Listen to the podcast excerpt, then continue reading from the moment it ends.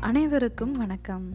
இன்றைக்கி நான் என்ன பேச போகிறேன் அப்படின்னு எல்லோரும் யோசிச்சுட்ருப்பீங்க இன்றைக்கி வந்து நான் எதை பற்றி சொல்ல போகிறேன்னா ஆங்கிலம் கற்பிப்பதில் தீவிர கவனம் செலுத்துமா நம்மளோட தமிழ்நாடு அரசு.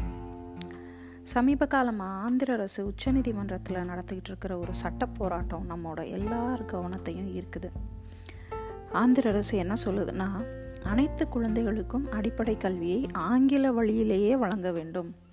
அப்படின்னு சொல்லியிருக்கு.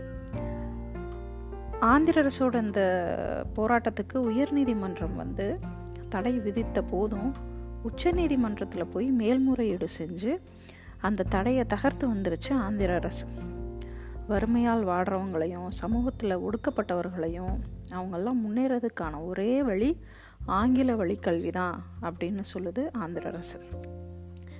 இந்த ஆந்திர அரசோட வாதத்தை உச்சநீதிமன்றம் ஏற்றுக்கலை இருந்தாலும் ஏறக்குறைய தொண்ணூற்றி ஆறு சதவீதம் பெற்றோர்களின் ஆதரவோடையே இந்த முடிவு எடுத்திருக்காங்க. தாய்மொழியில் அடிப்படை கல்வியை பெற விரும்பும் சிறுபான்மையினருக்கு அதற்கான ஏற்பாடுகள் செய்து தரப்படும் அப்படின்னு ஆந்திர அரசு சொல்லியிருக்கிறது வந்து ரொம்ப ரொம்ப ஒரு ஆச்சரியத்துக்குரிய விஷயமா இருக்கு.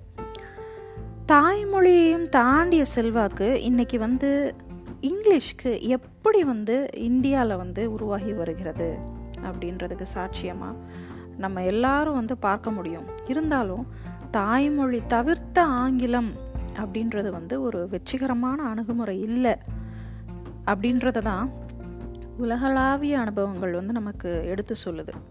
அந்த வகையில் வந்து நம்ம தமிழ்நாட்டில் தாய்மொழியுடன் கூடிய ஆங்கிலம் அப்படின்ற இருமொழி கொள்கையே சிறந்த ஒன்று அதே சமயம் தாய்மொழியோட கூடவே அளிக்கும் இன்னொரு மொழி அப்படின்ற இடத்துல இந்திய மக்களின் ஏகோபித்த ஆதரா ஆதரவை வந்து இங்கிலீஷ் வந்து அது வந்து வாங்கிட்டு வருது. இப்படிப்பட்ட ஒரு சூழலில் எவ்வளவு காலத்துக்கு நம்ம வந்து இங்கிலீஷை ஒரு அந்நிய மொழியாகவே சொல்ல போகிறோம் அப்படின்ற ஒரு கொஷினும் நமக்கு வருது. அதாவது ஆங்கிலத்தையும் இந்திய மொழியாக கருத வேண்டிய காலகட்டாயத்தை நம்ம அடைஞ்சிட்டோமா அப்படின்னு கூட ஒரு யோசனை வருது. இங்கிலீஷ் வந்து ஒரு ஆயுதமா? அதாவது ஆங்கிலம் வந்து ஒரு ஆயுதமா? நம்ம தமிழ்நாட்டில் இன்னைக்கு சமூக பொருளாதார தளங்களில் இந்திய அளவில் அடைந்திருக்கும் முன்னேற்ற நிலைக்கு இந்த இங்கிலீஷும் ஒரு வந்து ஒரு ஒரு வெப்பன் அப்படின்னு சொல்லலாம். ஒரு காலத்தில் வந்து காலனி ஆதிக்கத்தின் காரணமாக இந்தியாவில் வந்து பிரிட்டிஷ் அரசு மூலமாக ஆங்கிலம் வந்து நுழைஞ்சிருக்கு. ஆனால் இன்றைய உலகமய பொருளாதார சூழலில் கிடைத்து வர வேலைவாய்ப்புகளின் பின்னணியில் ஆங்கில மொழி திறனே முக்கிய காரணமாக இருக்குது வணிகம் மட்டும் இல்லாமல் அறிவியல் தூதரக உறவுகள் பண்பாட்டு தொடர்புகள் அப்படின்னு எல்லாத்துலேயுமே ஆங்கிலம் தான் வந்து டாமினேட் பண்ணிக்கிட்டு இருக்கு.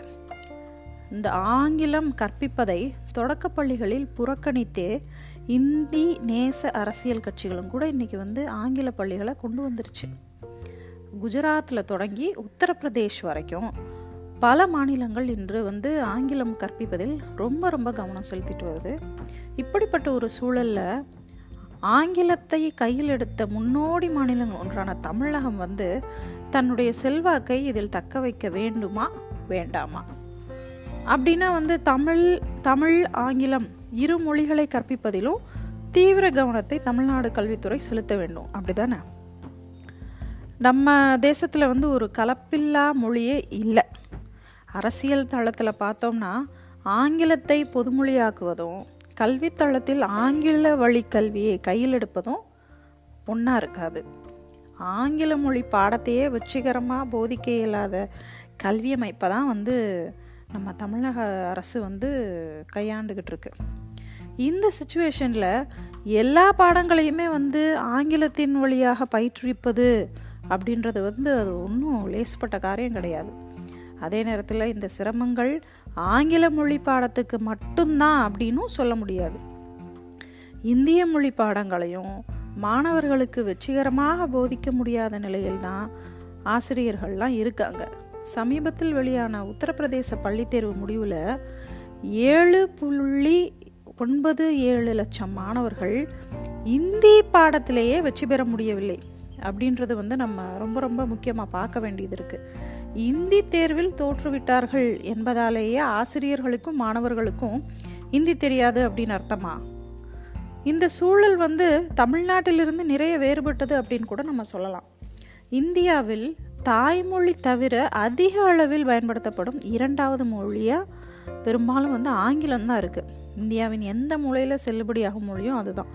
இன்று ஆங்கில வார்த்தைகளை சேர்க்காமல் பேசப்படும் இந்திய மொழி எதுவுமே இல்லை. ஏன்? நான் இப்போ உங்ககிட்ட பேசிகிட்டு இருக்கப்போ கூட அங்கங்கே வந்து நான் வந்து ஆங்கில வார்த்தைகளை வந்து நான் யூஸ் பண்ணுறேன் ஆமாம் யூஸுன்றது கூட ஆங்கில வார்த்தை தானே.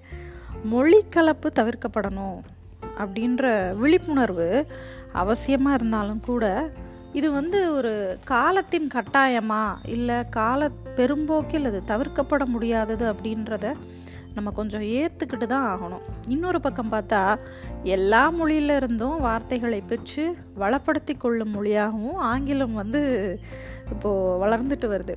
அறிவியல் அறிவியல் துறைகளில் சர்வதேச அளவில் அதன் வேகத்துக்கு தன்னை புதுப்பித்து கொள்ளும் ஒரு மொழி இல்லை. ஆக ஆங்கிலத்தை ஒரு சமூகம் கையில் எடுப்பது அறிவுலகோடு நெருக்கமாகி கொள்வதாகிறது. ஆனால் அதற்கான சிறந்த வாசல் வந்து தாய்மொழி தான். இப்போ ஆசிரிய கட்டமைப்பு எப்படி இருக்குன்னு பார்த்தோம்னா தாய்மொழி ஆங்கிலம் அப்படின்ற ரெண்டு மொழிகளின் வாயிலாகவும் மாணவர்களுக்கு வெற்றிகரமாக நம்ம வகுப்புகளை நடத்தலாம். அடிப்படை கல்வியை வந்து தாய்மொழியில் பயிற்றுவித்தபடியே அவர்களின் ஆங்கில மொழி திறனையும் வளர்த்திருக்கலாம். ஆனால் இதற்கான தகுதியான சிறந்த ஆசிரிய கட்டமைப்பு வந்து இன்னும் வந்து உருவாகலை.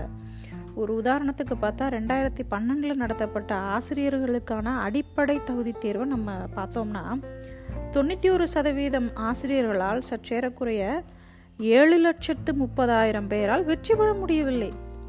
ஸோ ஒவ்வொரு வருஷமும் வந்து சீட்டட் தகுதி தேர்வில் வந்து பங்கேற்கும் ஆசிரியர்களையும் அவர்களில் தகுதி பெறுபவர்களின் எண்ணிக்கையும் கூட ஒப்பிட்டு பார்த்து கொள்ளலாம். எனவே மொழி பாடங்களில் மாணவர்களின் தேர்ச்சி என்பது கல்வி அமைப்பில் உள்ள தவறுகளைத்தான் எடுத்துக்காட்டுகிறதை ஒழிய மாணவர்களின் கற்கும் திறனை அல்ல.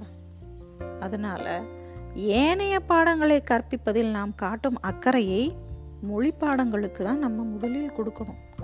பள்ளிக்கூடங்களை விட்டு ஒரு பிள்ளை வெளியேறினா குறைந்தபட்சம் ரெண்டு மொழியில் நல்லா எழுத படுக்க தெரிஞ்சிருக்கணும். அப்படிப்பட்ட ஒரு சூழல் வந்து உருவாகணும்.